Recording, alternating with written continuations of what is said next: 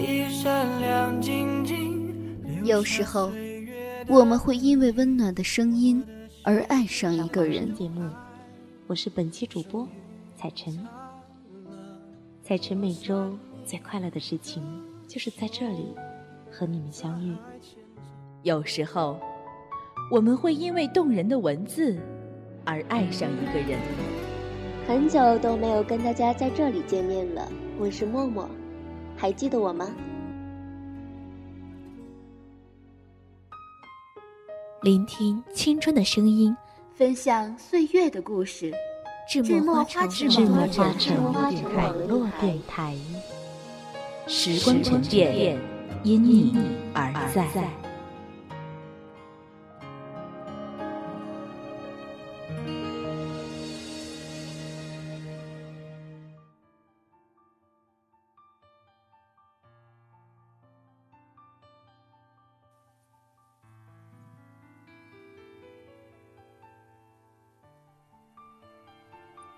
听众朋友们，你们好，这里是智墨花城网络电台，欢迎各位收听本期的捧书莫上节目，我是主播幺幺。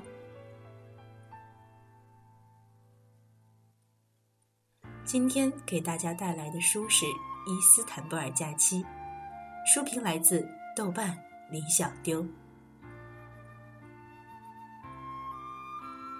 从伊斯坦布尔假期开始，我成为了马克·李维不折不扣的死忠粉。作为一名心理预疗大师，他总是能把最普通的题材用最治愈的文字表达出来。无论是《偷影子的人》中的魔幻童话外衣，还是这本书的老式爱情片路线，都因他的温暖文字而焕发出了光彩。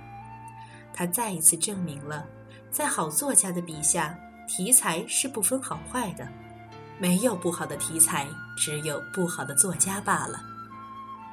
故事的开始是在二战之后物资匮乏的伦敦，调香师阿丽丝在战争中失去了父母，孤身一人租住在一间小阁楼里。幸好，他有一群谈得来的好朋友。从小青梅竹马的朋友安托也在其中，他却不知道自己对安托是何种类型的情感，而感到十分心烦。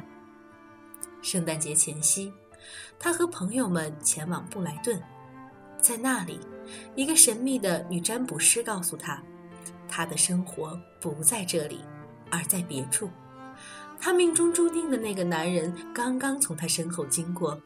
而他却只能离开这里，前往土耳其，遇到六个人之后，才能再遇到他，那个命定的伴侣，第七个人。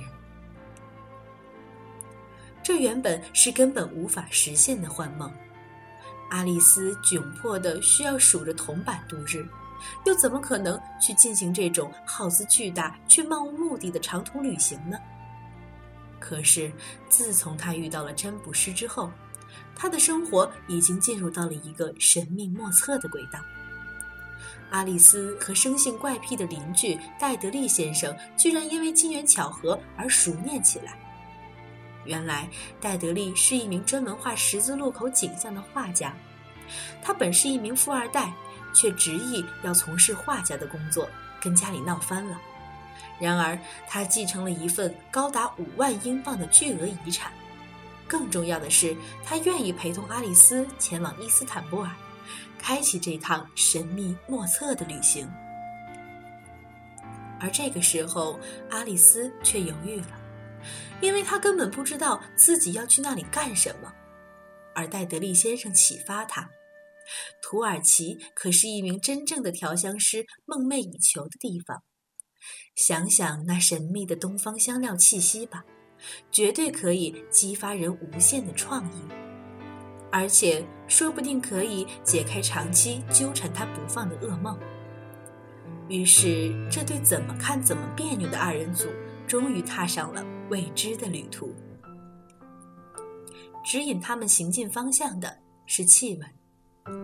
跟香水不同的是，在这部小说里，气味给我们带来的更多是怀旧的温暖气息。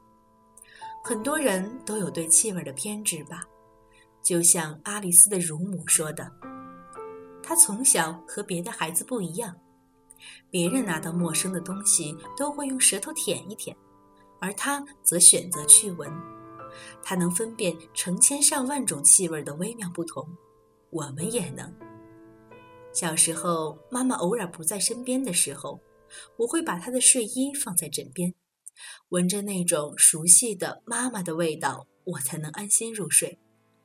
我们常常在闻到某种气味的时候而恍然不知身在何处，因为那种气味可能让你想起了外婆家的厨房，或是上学时坐在前排的那个女孩。我的一个朋友前一段时间结婚了，他说这是他遇到的第二个有那种特殊气息的女孩。他已经错过了第一个，第二个，他无论如何都不会再放手了。气味就是这么神奇的东西。阿丽丝幼年的记忆早已模糊，而她全是凭着气味这条线索，才一点点接近了事情的真相。一瓶绝妙的香水是多种气息的完美结合体，这一点阿丽丝早有认识。可是到了伊斯坦布尔，闻到了那种魂牵梦萦的气味的时候，他才惊觉，也许他应该做的是一瓶捕捉一个地方气味的香水，因为我们爱过的那些面容可能会随着时光的流逝而逐渐淡去，但是气味却永远不会被遗忘。所以他想做的这瓶香水是可以帮助我们会想起某个重要时刻的香水。某个独一无二、无法重现的时刻，也许在这一刻，他才发现他和戴德利是相似的。他们都是同样孤独的人，而且他们都因为想留住某一瞬间的美好而做着一些在别人看来奇奇怪怪的事。他收集那一刻的气味，他描绘那一刻的景象。他一直不知道自己想要的是什么。就如同他不知道最爱其实就在他的身边，他一直爱慕着他，却因害怕自己不知如何懂得珍惜爱情而故意远离。他跑过了半个地球，兜兜转转了这么久，认识了六个人之后才找到他。他口是心非，一直关心着、宠溺着他，却连说再见的勇气都没有。可是，正因为他们一起飞越过维也纳的巍峨山脉，在福斯普鲁斯的海峡边散过步，在露天集市里一路闻过香料的气味，在高雅的舞会上共舞过妙曼的一曲，他们的一切兜兜转转和口是心非，才有了非同寻常的意义，成为了他们爱情故事最完美的诠释。毕竟。他们勇敢的开始了，才能嗅到爱情的芬芳。如果没有这些兜兜转转和口是心非，又怎么会感受到彼此的心跳？读马克·李维的书，我不敢说一定会对生活产生什么决定性的影响，可是他的文字能让你日渐冰冷粗粝的内心变得渐渐柔软。能让你原本趋于消极厌世的心态多一些对人性至纯至美的憧憬。应该说，如果能学会他看待世界的这个方式，我们的生活会更快乐一些。